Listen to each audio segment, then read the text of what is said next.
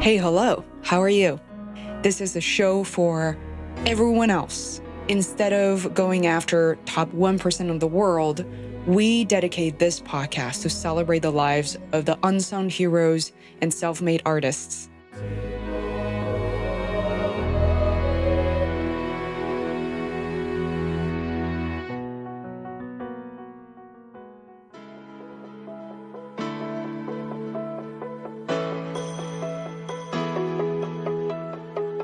I believe there's something in me that means that I can't sit still. I can't not create. I can't not get things done. I was like, I don't want to be signed. I want to do it myself because if I'm signed, then I'll relax and I'll, I'll hopefully be successful. Instead, I want 100% of the risk to be on my shoulders. You have to learn the, the technique of things. That comes from doing ballet as a child, how to point, how to do an arabesque. You learn a plie so that when you're performing, you can tell a story. As a blue man, I had to learn the technique of how to drum. I had to learn the technique of how to be a blue man. So when I walk on stage, I forget all of that and I just get on with like interacting with each other. Hero content takes just a lot of brain power because you, you don't think about what you're doing. You think about how it's going to affect the audience. You've got to come at it from the opposite direction. Write it down, create a plan, and just deliver it nonstop. That's really what I've learned is done is better than perfect. But you've got to be doing constantly and focus more than anything on interaction with human beings.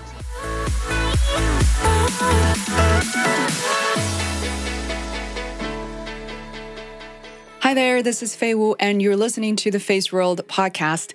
Today on the show, I'm joined by Ed Gregory. Ed is a master photographer who likes to give Lightroom, Photoshop, and photography tutorials on YouTube. He is the second successful YouTuber we've interviewed on the show.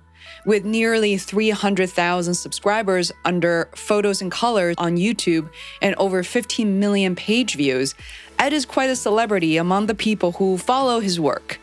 A side note, by the way, on how YouTubers actually make money.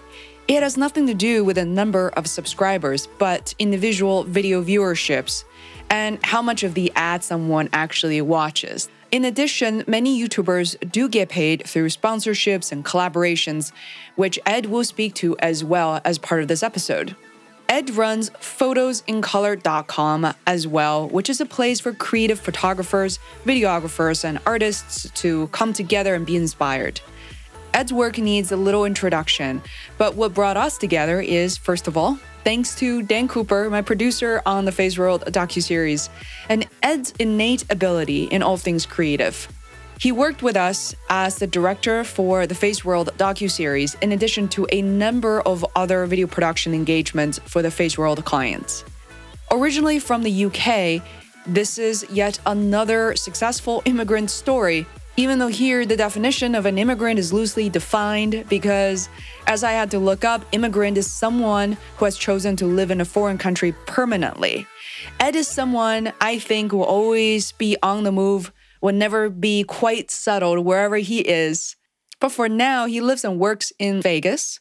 He runs a beautiful state of the art studio that is not only the home base to his popular YouTube videos, but also the destination for some serious clients of his own, from photography to video production. The way Ed works with his clients is just mesmerizing. I love watching him. He has a unique ability to make people feel comfortable very quickly. He told me that he starts every project with a cup of tea or coffee, and he sits with the client before the camera is ever turned on. Thanks to Ed's humor and style as a director, I went from feeling quite self conscious as an on screen talent for Feisworld docuseries to feeling completely at ease. Plus, I knew with Ed's camera skills, he will make sure that my guests and I are looking our very best on camera, despite a few hours of sleep every night living from Airbnbs over the course of two weeks. Besides Ed's clear expertise, he was also a serious dancer in ballet for the first 20 years of his life. He spoke to his learnings, his teachers, and some uneasy memories as a young dancer.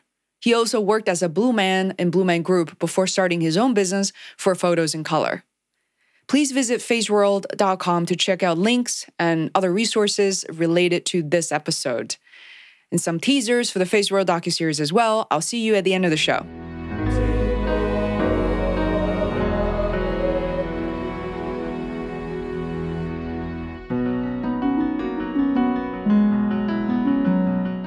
You're excited uh, about and for everything. Do you agree with that? I would definitely agree with that. Um, that's always what people have said to me, always, and always how I've been. And I, you know, you get people. People don't like it sometimes because it comes across disingenuous. People mm-hmm. often in my life, I've had many occasions where people think that I am just fake. I'm just putting it on. The whole thing is rubbish. This, that, and the other. And then, like, I still know them like six months later. And honestly, I, I couldn't even count the amount of times that people will say to me, they'll sit me down and say, Hey, Ed, can I just apologize? Mm. I'm like, What for? And they're like, Because I didn't like you. I thought that, well, not that I didn't like you, but I thought that you were fake or I thought you were like this. But now I've known you for six months, a year, two, three years, mm-hmm. and you're just the same person. Like you're, you, you are just like a, I don't know. I, I had a very happy upbringing. I'm very privileged. Yeah.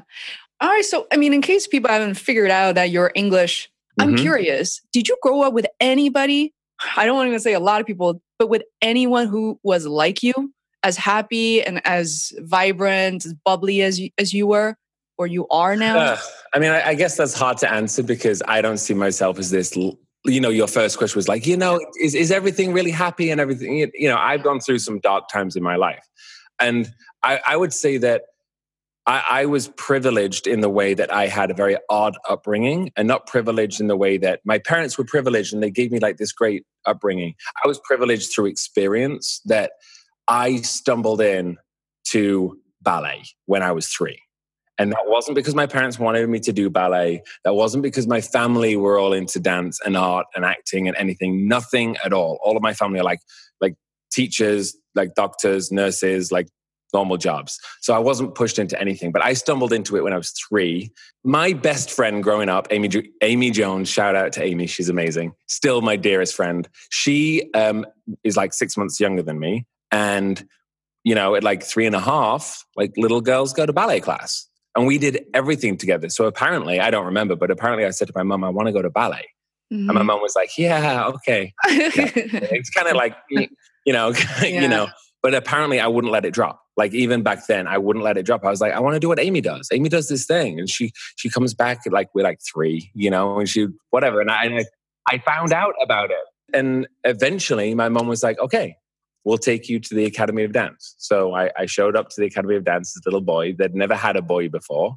You no know, way. and my mom called and it's like, hey, uh, do you take boys? And the dance school was like, Judith Littlewood was like, um, well, we have a syllabus. So yeah, bring him in. So they took me to one thing thinking, oh, I'm going to hate this. You know, I'm going to realize it's for girls and disappear, you know, and be like, I don't want to do that. I stayed at that dance school till I, till I was 19. So that's so 16 I, years. 16 years. I did classical ballet, classical tap, jazz, the, the whole gymnastics. I was terrible at gymnastics. The, the, the whole thing. I absolutely uh, loved it. And from about the age of nine, I quit every year. I was like, no, can't do it because you you get like bullied at school, you get like people see you differently, or all of these different things. And I was just privileged that I had a family that supported me. They took me and they fetched me and they paid for my exams, they paid for my classes. We did the show every year. My mom showed up backstage and worked like like I just had a support like everybody supported me. Everybody thought it was a bit weird, but everybody supported me. I mean, is that that weird anymore? I mean, we're we're very close in age. I can remember 30 years ago in China for a little boy to be so into dancing was a little bit strange. These days has gone a lot better. Like what, oh, are, it's what amazing are your thoughts? Right now. Yeah. So so right now it is the best time to kind of be a creative, be an artist, be a dancer. Um, you know, in my hometown, I I remember the first time I met another male dancer. I remember it clearly. It's one of another one of my dear friends, Ben, and I kind of made friends with him because I went to, I was at all the way through, I was at high school at this point. So I'm like 13, 14. He was the year below me, and I went to see like the Christmas play, like you do. And there was like a, a boy dancing in the Christmas show at high school. Instant like, best friend. Yeah. And I was just like, I'd been dancing for 12 years and I would never dance in this in the in the high school show. I was like, because it was a separate life to me. I had school life and I had I was very fortunate. I was in all like kind of the cool crowd. So I was very fortunate. They all knew I did dance, but it was like this thing that I did you know and i didn't bring it into school and that that was my how i figured out how to survive you know whereas i went to see this kid and he was just like dancing and i was like like literally mind blown like something changed in me and i didn't talk to him for six months like yeah. I just, I would always see him around school, and I would just watch him constantly. Why? Or just in case? Making sure he wasn't going to get beaten up or bullied or whatever. Yeah, he's one of the nicest guys ever. Loads of friends, super, but like he was awesome. And then my mom, when I was like, my mom just like, I got home from school and she just slides me like the newspaper and an ad in the paper that was like West Side Story, like local, you know, amateur dramatics group were doing West Side Story and they needed boys. They needed like guys to be in it. They were short in their youth theater group. How, how old were you? Like a teenager at the time? Yeah, I was like 13, you know, something like this for 13. I don't know, something like this. And um, I'd been having a bit of a tough time with the dance world at that point. You know, I, all of those things were tough. And my mom just kind of like slid it to me, yeah. you know, because I was always into theater and stuff and always see shows, but I'd never done any acting. You know, I had done it like school, but not outside of it, just to see what my response was. And she she she told me like years later, she was like, it was amazing. She slid it to me. I read the headline and I picked up the phone and called like instantly. And I was just like, boom, yeah, I'm in. Like I, I want to go do this. Like this this would be great. And then I showed up to this youth youth group. Who's there? This guy, mm. Ben, who was in the Christmas show that I'd seen six months before. And I walk in and I'd never spoken to him, but I felt like I knew the guy, you know? And we became like instant friends. And I walk in and there's like 12 other guys like dancing. None of them were trained. They're all like doing theater dancing. Yeah. So I was like a trained dancer. But either way, I was like, I found home. I was yeah. like, wasn't how did it feel how did that feel i was like amazing i was like these are my people i finally felt like i could I, I actually stopped separating like my performance and dance and everything. You know in the next two years after that i started like allowing myself just to bring it in more into my day-to-day life. And what was really like my my kind of grades at dancing they were fine but they'd kind of dropped off a little bit because i was having a tough time and you know, I kept quitting and then I'd go back six, you know, two months later because I, I quit, but I just didn't want to quit. And then I joined the youth theater group. And then within a year, I was winning awards. I was getting the top results like in my dance school, but then I got nominated for national awards. And all of a sudden, everything went up because of confidence. Mm-hmm. I was just like, I don't, I don't care. I was like, I don't care. I'd have arguments with my with the head of my dance school who would like talk to people. You know, they're like, whoosh, like whipping and they're like really tough on the girls. I'd disagree with her and I'd have arguments in the middle of a class about this. She'd tell us all that we'd fail. Like my dance teacher told me, like I would never make it. No way, I would fail. Blah, blah, blah. It's too hard out there, this, that, and the other. And I just stood up and just went at her. I was like, I'm not here for you to crush my dreams. Like that's not what I'm here. I'm here for you to teach me technique. Like I'll make my decisions if I'm going to be successful, and I can get. And I just went at her, and then that happened a few times until the last time I actually walked out of my dance school and never returned. Um. So you walked out of the dance class, never returned when you were 19. Yep you know, Amy aside, who was your best friend, mm-hmm. something you felt during uh, dancing or the movements made you feel a certain way with the cohort, the community? I mean, what kept you there for so long? I, I honestly, I don't know. All I know really is that I think that artists are a type of person, just like mathematicians are a type of person. You know, like you meet a, a, math teacher, they're all kind of the same, I feel like. You know, I'll go meet like a geography teacher, they're all kind of the same. You know, people talk that there's thousands of blogs written about the CEO gene, you know, like the type of person that could be a leader in a certain way. I believe that like there's there's something like in me that means that I can't sit still. I can't not create. I can't not get things done you know like that that's how i have always been and it it wasn't like learned or taught. You know, you know what I mean? Like I was never taught to be a certain way. I'm, and I, the reason I say that is my brother and sister, they're so different to me, you know, very similar, same gene pool, you know, same thing. But the way that we've interacted with life and what we've achieved are so almost polarizing. Yet when, when we hang out, we're dear, dear friends and we, we're, we're like the same people. But I just have interacted with life so different. And I genuinely believe it, it is this experience that I had of being a dancer. At, at, a younger age, I had to break through certain things that I think a lot of other people don't hit until they're in their early 20s or late. Such as, yeah. So, like sexuality, you know, everyone thought I was gay. Like, I was gay. Like, when I was eight, I was gay.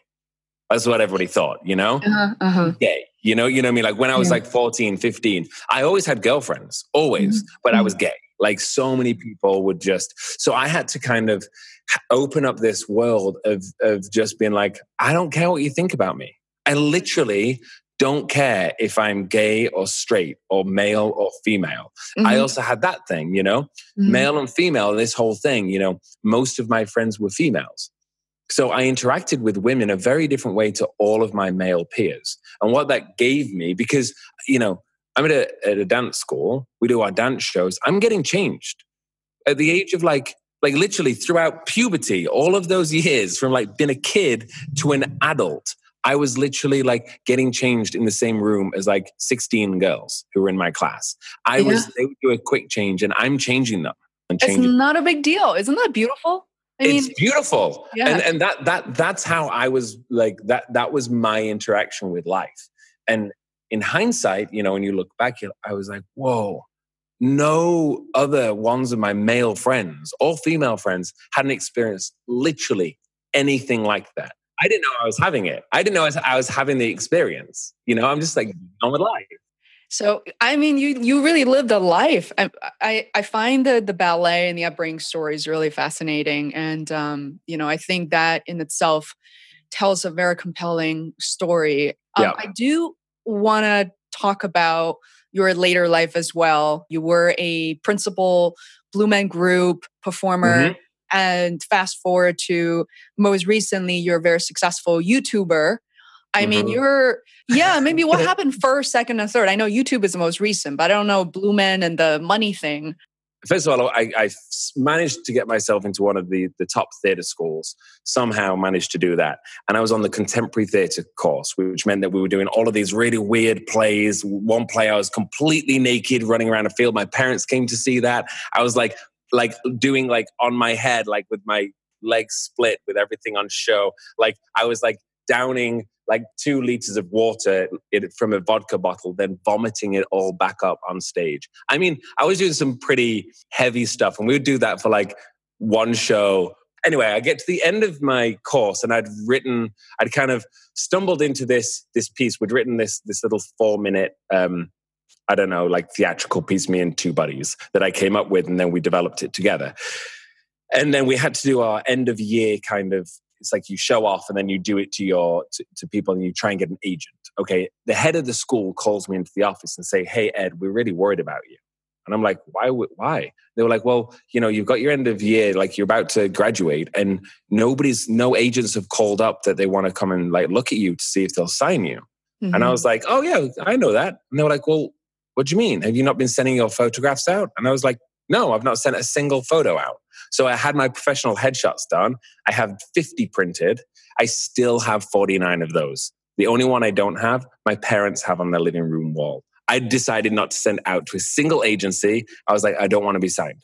I want to do it myself because if I'm signed, then I'll relax and I'll, I'll hopefully be successful. Instead, I want 100% of the risk to be on my shoulders. So we went in and we like did this show and then it went really well. So then we decided to go to Edinburgh Fringe Festival and I started my first company, Next On Theatre. It was a theatre company and we wrote shows. And at the age of what, 22, 21? Uh, 22, I guess I would have been when I graduated theatre school. Okay. Uh, r- wrote a show. So while, while I was at theatre school, I managed to get a show into London, just a three night show. Somebody came to see a performance and they took my show into London, which was cool. Um, but then this one was a three piece, you know, it was three of us, and it was this full one hour long show. Went to Edinburgh Fringe Festival. We managed to sell out every single performance. We won Pick of the Fringe. We got five star, four star, five star reviews everywhere. And then it was, it was amazing. So we just went and had a blast up there. We then took it on tour around the UK and ended with a one week run in London. And then we got a tour throughout Europe, and then we were going to end at a festival in Germany. We had all of this about to be signed off. We we're opening in London um, when all this was happening, and then I got this call. Hey, Ed, you want to go and audition for Blue Man Group? And I was like, what's Blue Man Group? Never heard of it. No idea what it was. Not really interested. Knew it was in the West End. And I knew kind of about it because some people had said, Ed, you got to see Blue Man Group. It's like, it's what you do. Because we were doing all physical theater. I studied clowning. I studied clowning. I studied comedy. So then Blue Man Group calls me and says, well, somebody, an agent calls me, was not my agent, and said, hey, one of one of our clients is called to say that you should audition for Blue Man. Can we put you up for it? And I was like, yeah, sure, but I'm not with you. But they were like, we just want to get you the audition. Blah, blah, blah. Long story. Went in, became a Blue Man. For no reason, I should not have been able to become a Blue Man. I'd never hit the drums in my life like the first audition. So I went in and it was like a cattle call. So it was like a thousand people were, auditioning. I, I had an appointment. So I went in, we went in in groups of 20 and uh, they had the casting here. So they have Tim Miller and they have Pippa from London casting, all these people. And then we go in in groups like 20. And then Aurélien, who's now a friend of mine, didn't know him at the time, French blue man, comes out and he plays this piece on a, on a drum head. And he plays it. Right. I'm sitting there Never drummed in my life. Never. Literally hadn't drummed, hadn't never held a stick. And I'm sitting there, they're like, okay, so one at a time, if you'll go and play that on the drums. And I'm like, why am I here? And I was trying to, I was rehearsing for this show that I was opening in London the following week. So I'd taken myself out of rehearsal. So I was just annoyed. I was like, I don't want to be here. So the first guy goes up, kills it. Second guy kills it. Third guy, kill, like everyone's just nailing it. And I'm like, well, I'm not going to walk out because that's not what Ed does. I don't walk out. I, I don't fail, right? I'm going to at least have a go. So, you know, after 10 people or so went, I'm like, I'm not going to go last. So I stand up and I'm like, okay, I'll go now. And I walk up there and I wish they taped it. Or if they did, I wish I could see it. I held these sticks and I just like slapped this drum head. Like it was so bad, so bad. However, I would have been listening to the notes that they were giving people and they said, concentrate on trying to connect with each person in the room while you're drumming. Like try and focus, like have a moment like with the, each person. So I was like, okay. So I got up there and I was like, I just gave my heart. I was like, I'm going to talk to each of these people as I do this with your drumsticks. Yeah, with, with my drumsticks. Like honestly. And then at the end of it, they were like, and at the end of the piece, it goes pat, pat, pat, and then your arms up. Like that's what Blue Man does. I didn't know. I've never even seen the show, so I didn't know this. And I just remember them say like, "Bye bye bye." Then when he at the end, it's not like, "Yeah," it's not like, "Yeah." It's more like it's like it's like this question. Pose, right? yeah. So so I get to the I, am not playing, and I don't know how to how to hold drumsticks. So as I'm playing, the drumsticks are like this. They're coming out of my hand because yeah. I don't know that you're not supposed to like grip. I'm hitting it, and the sticks are coming out. And I got to the point where I'm like, if I hit one more time, these sticks are gonna fly out of my hands. So I just go. just like throw my hands up in the air. But no, just throw it up there and just like look around the room in like shock, you know? Just and then that was it. Then they didn't give me any notes. They were just like, okay. And then as I sit down, Tim Allmiller um, goes, Have you auditioned? What's your name? And I was like, Ed Gregory, you know, um, have you auditioned before? No. And I was like, okay, cool, sit down. So now I'm like, okay, great. So now they think that I've been here before and I've come back and I still can't drum. Like this is literally the worst audition ever. Anyway, they call me back and then I then go through the next five days of auditions and I go back every single day and I got through and then it's lots of acting things, this, that, and the other. Gets to the last day, we're on the Blue Man stage, got bold and blue, which is what it's called when you put the makeup on. It's the final round, it's down to like seven people. Uh, and then the drums come out on stage. Yeah. The, about, the, the, current blue men in the West End are there to like warm up. And I'm like, oh man. Okay, Ed, can we see you first? And I'm like, you, you have got to be kidding me. I've been here for five days and now you're going to bring the drum head back up? So then I go on stage. Okay, we know you're not a drummer, but can you just do this? Can you just try this? So they play the thing. And I said, no. And they were like, oh, well, well, can you just try? And I was like, no, not at all. And then they, they, they asked me again, and I was like, look, five days ago or four days ago, I couldn't drum. I am currently in rehearsal to open my show next week. Like, I don't have time to learn drumming. And I'm pretty sure it's a skill that takes more than five days to learn. I couldn't learn drumming five days ago. I can't drum today. If you want to teach me to drum, teach me to drum, but I'm not going to make a fool out of myself. And they they were like, oh, okay. So then I sit down and I'm like, that was a terrible mistake. I should have tried. I should have at least tried. Anyway, they called me and they said, okay, we're going to send you to drum school. So they taught me, they spent six months training me to drum. That was how I got into Blue Man. That's awesome.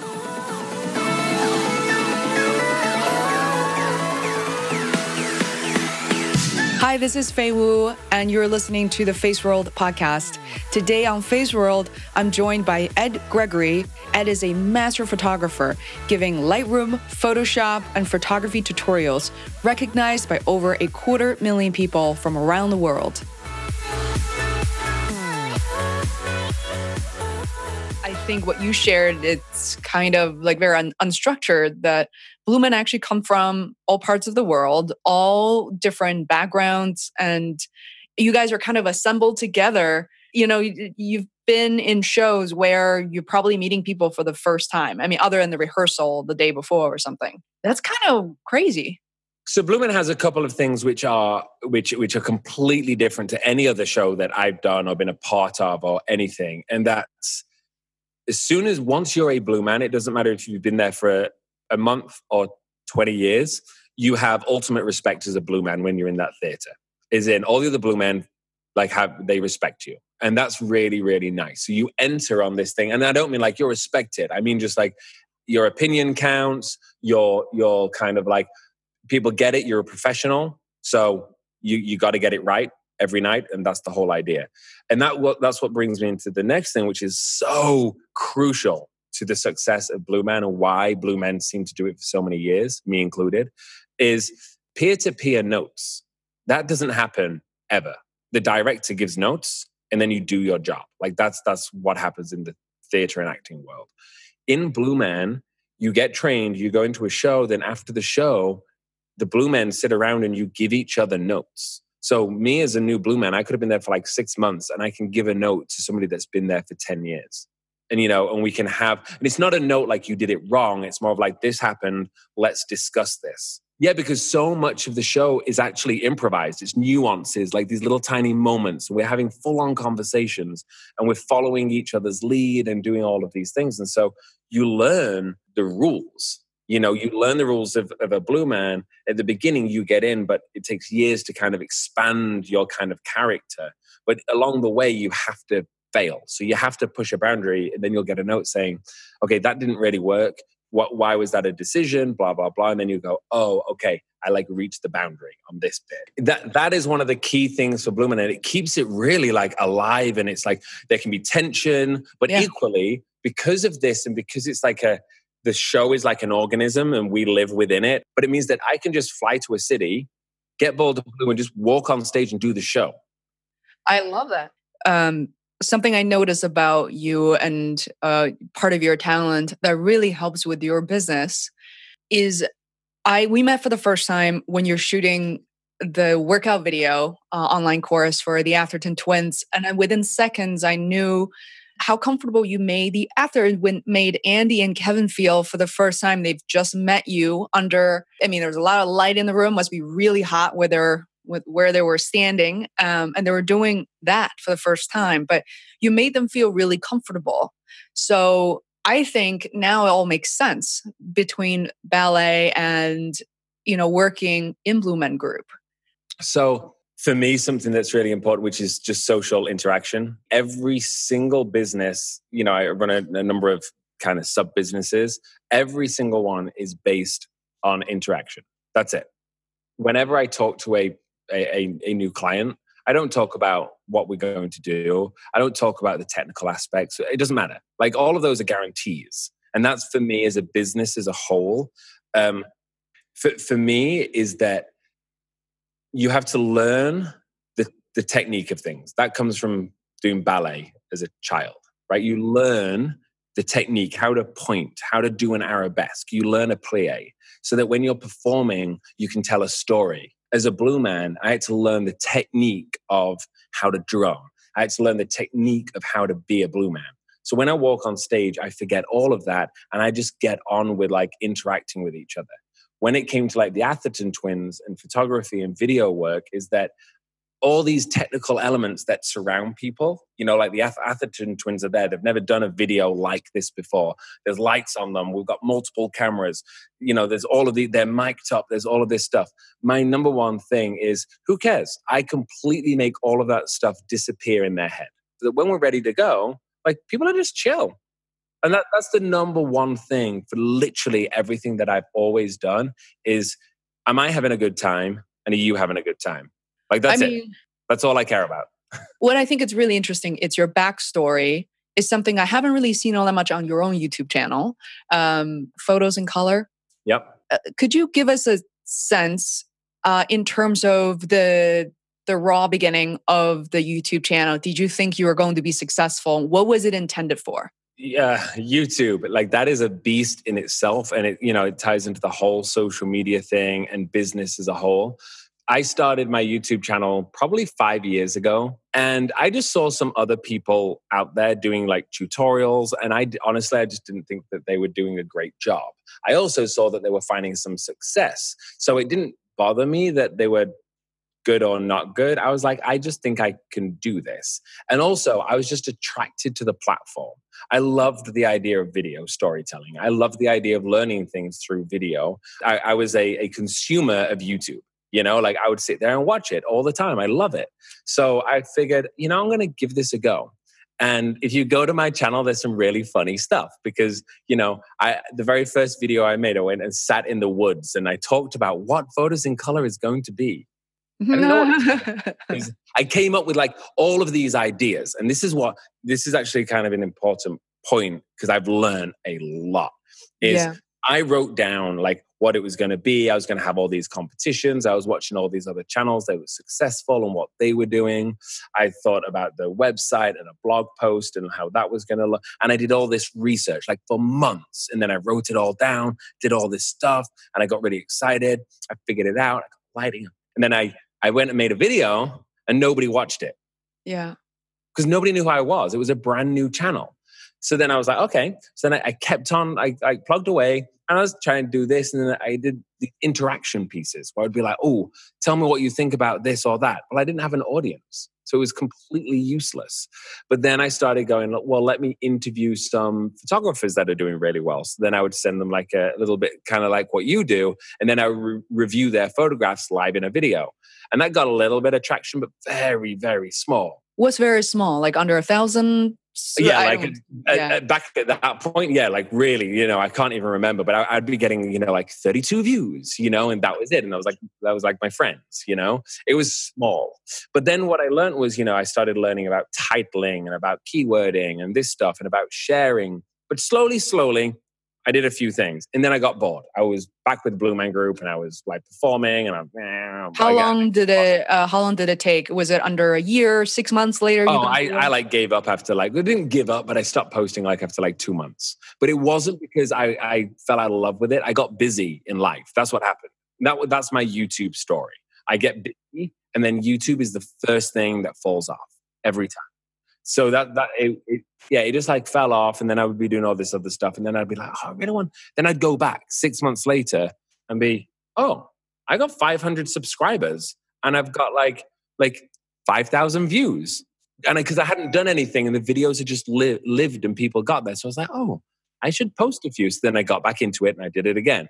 And then that was basically my story on and off and i just didn't do anything about it. And then something changed. This was about two and a half years ago, three years ago, I decided I was going to be leaving Blue Man. I said, I want to quit Blue Man and I want to be a photographer and cinematographer. Yeah.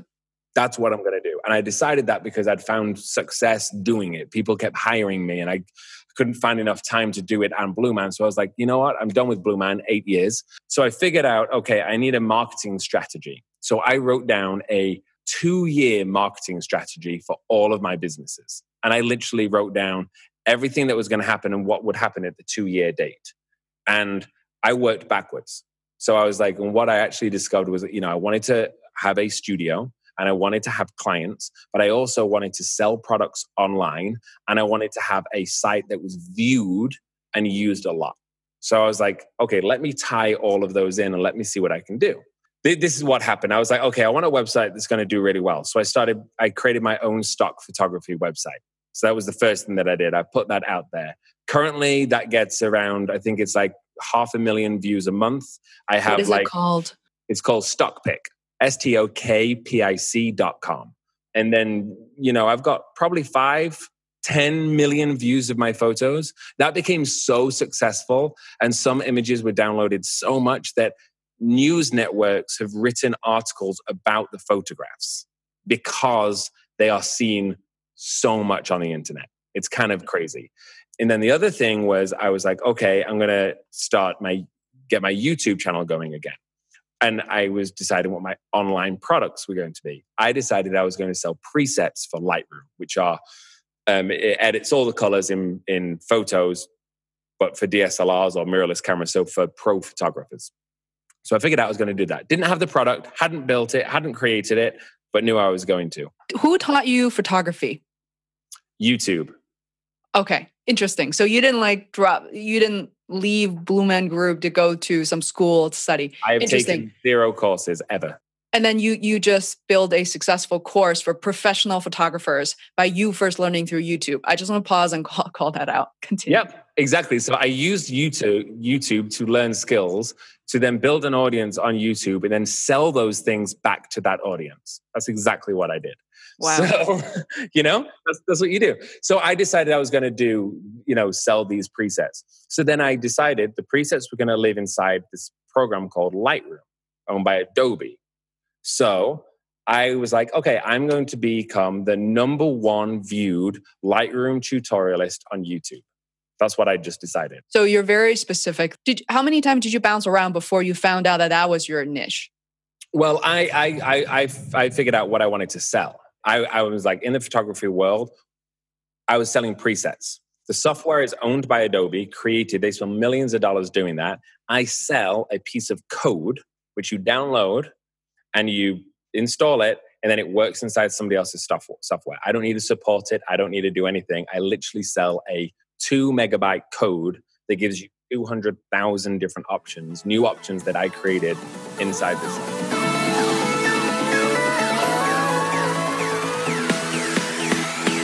Hi, this is Fei Wu, and you're listening to the Feisworld podcast.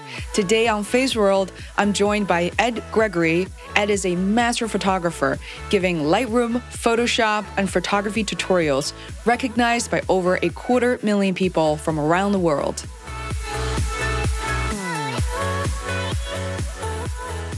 How did you figure that out? Because a lot that's what a lot of people are thinking about. One, what I just heard is ease of use, right? Was it because as a photographer that was something that you desperately needed? Well, it, yeah, it was something that I I built my own presets. So I would do all these edits, and then I would save my edits, and I could use them across other things. So I was like, well, I do this. I could just sell this to other people. And there was other people doing it but this is what i decided. This is what's really important is that there's a lot of people out there making presets because they're easy to make. Mm-hmm. you just move some sliders around and you save it then you can export it and sell it. And what i decided was i'm going to make the best presets in the world. I'm looking at uh, your listing like urban view uh, i just lost that page but you're how are you coming up with all these all these names? Vintage contemporary and so what so what i would do is i would mimic old film stock. So the vi- the vintage ones i would go and mimic old kind of vintage film stocks to give it that feel by adding the green, adding all of those magenta pushes or the green pushes to make sure it all fits in perfectly. Then I'd go to some contemporary ones that would feel that way. We've got ones that are for urban, so they work really well for cityscapes, boosting the oranges and things like that, desaturating everything else to bring out all the colors and the lights and the buildings. And then I'd go to something which would be a nature one, and that's going to be great for landscapes. It's going to boost your, it's going to kind of pull back the contrast a little bit, but it's going to make sure your sharpness is really accurate. It's going to make sure your color generation makes it look really great. I literally tested everything and then categorized it so that you can go in and purchase, you know, oh, I'm a landscape photographer, so I'm going to buy this one. I'm a studio photographer, so I'll, I'll buy that pack. Or you can buy them all together. Do you find a lot of um, uh, influencers, social influencers, uh, will be purchasing these presets? Like, who who is your primary audience? So my primary audience goes back to my YouTube channel, right? So what I did was I knew I was going to sell this before I'd even made it. I two years before I started my marketing plan, and that's when I became I am going to be the number one searched and viewed Lightroom tutorialist in on YouTube. Meaning, who's the master of Lightroom? Ed. That was it. I needed to make me synonymous with Lightroom so that if you're trying to figure out what Lightroom is, you watch my tutorials. So I made a tutorial on every single slider, every single piece inside Lightroom, teaching people how to make their own presets, everything. So I built the audience. And by the time two years had gone by, at that point, I'd won a YouTube award um, for my tutorial series and everything. I had 200,000 subscribers and I launched my product and it's a premium product. You know, people sell presets for like five dollars. Mine are a lot more expensive than that. But you'll buy them once and they're supported forever. So as I update them, you get 100% of the updates. You know, I was nervous. You make this thing live and you go, is anybody going to buy it? And my audience, I literally go online and say, hey, I'm launching something exciting. And people went and they bought it. You build the audience up to 200K first. So we, and do you think you could have done that a little bit even sooner than that? Did you think, I'm not saying we're questioning 200K is the optimal number, but there are many people who are listening to the show are creators themselves and they're building their audience different ways, Instagram or YouTube. What would you have done it sooner? What do you recommend per your experience? So, you know, I haven't sold 200,000. You know, I, I have like 14 million views on YouTube. I have not sold that many presets, right? You know, I'm pre I don't need to sell that many for me to make enough money off it. The, it's not about how many followers, subscribers, views you get. All of it, it's irrelevant. It is about the quality of those people. That's it. I know exactly who looks at my stuff. I know exactly who my target audience is. I want to talk just a little bit more about um, the do's and don'ts that you think a YouTuber should know, especially people who are just still figuring things out right now? The main, the main thing is create a style which you are known for.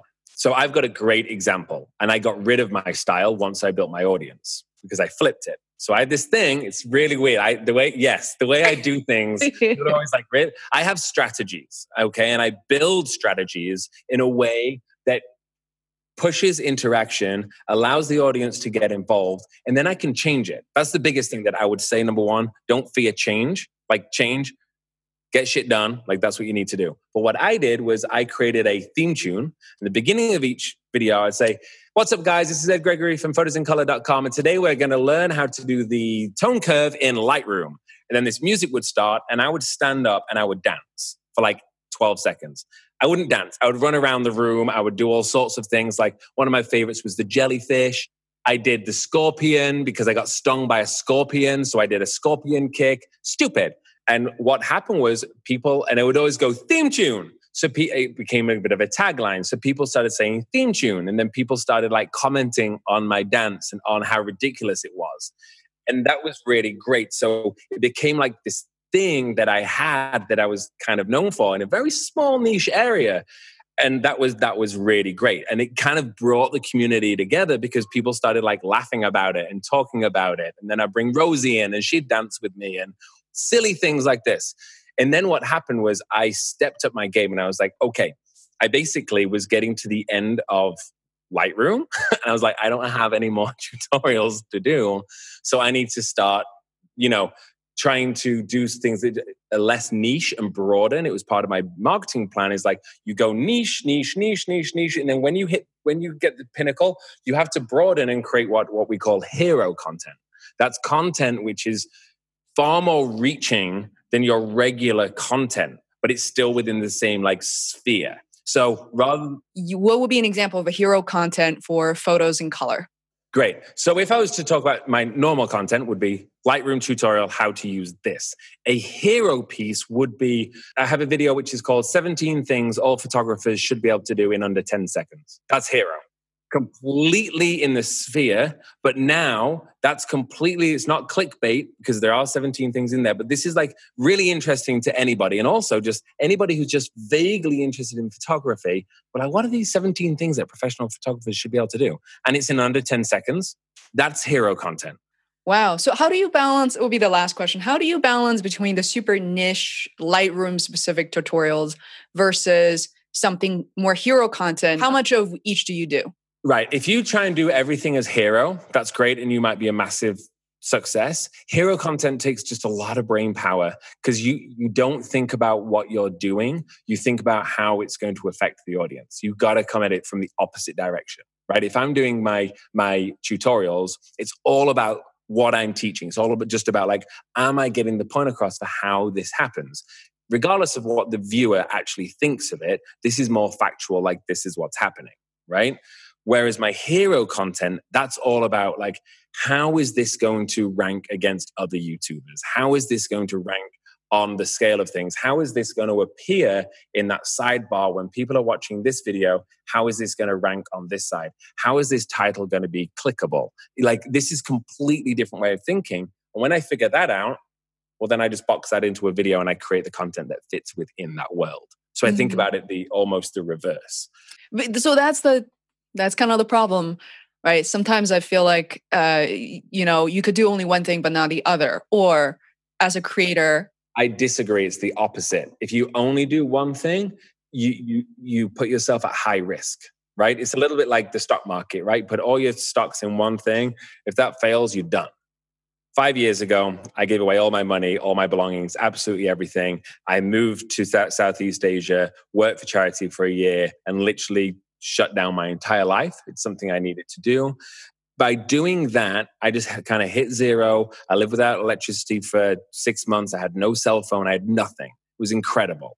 And then what I did was I had enough money in my bank account to fly back to the UK. And I flew back to the UK and I had no money. At that point, I started again, just have a go.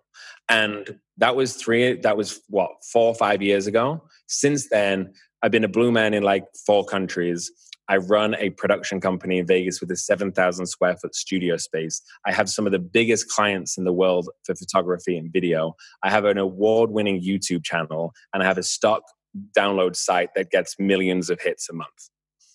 The key is that, not me saying, like, look at all these things. The key is that I did that in a short amount of time just because I get shit done. like, that's the thing. Like, write, write it down, create a plan, and just deliver it like nonstop. And that that's really what I, I've learned is done is better than perfect, but you've got to be doing constantly and focus more than anything on interaction with human beings. That's it. If you get the human interaction right, you have a business. And if people want to follow you and find you, how do they do that? Um, basically, on social media, um, I only use photos in color at Photos in Color. Go to Instagram at Photos in Color. Go to YouTube, Photos in Color. If you go to Facebook, go to Photos in Color. Thank you so much, Ed. Uh, it's it's been lovely. I look forward to working with you on my documentary. And um, Fei, you're awesome. I love you. You're amazing.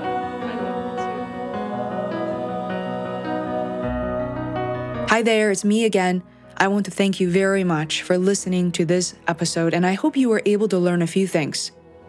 If you enjoyed what you heard, it would be hugely helpful if you could subscribe to the Feisworld podcast. It literally takes seconds.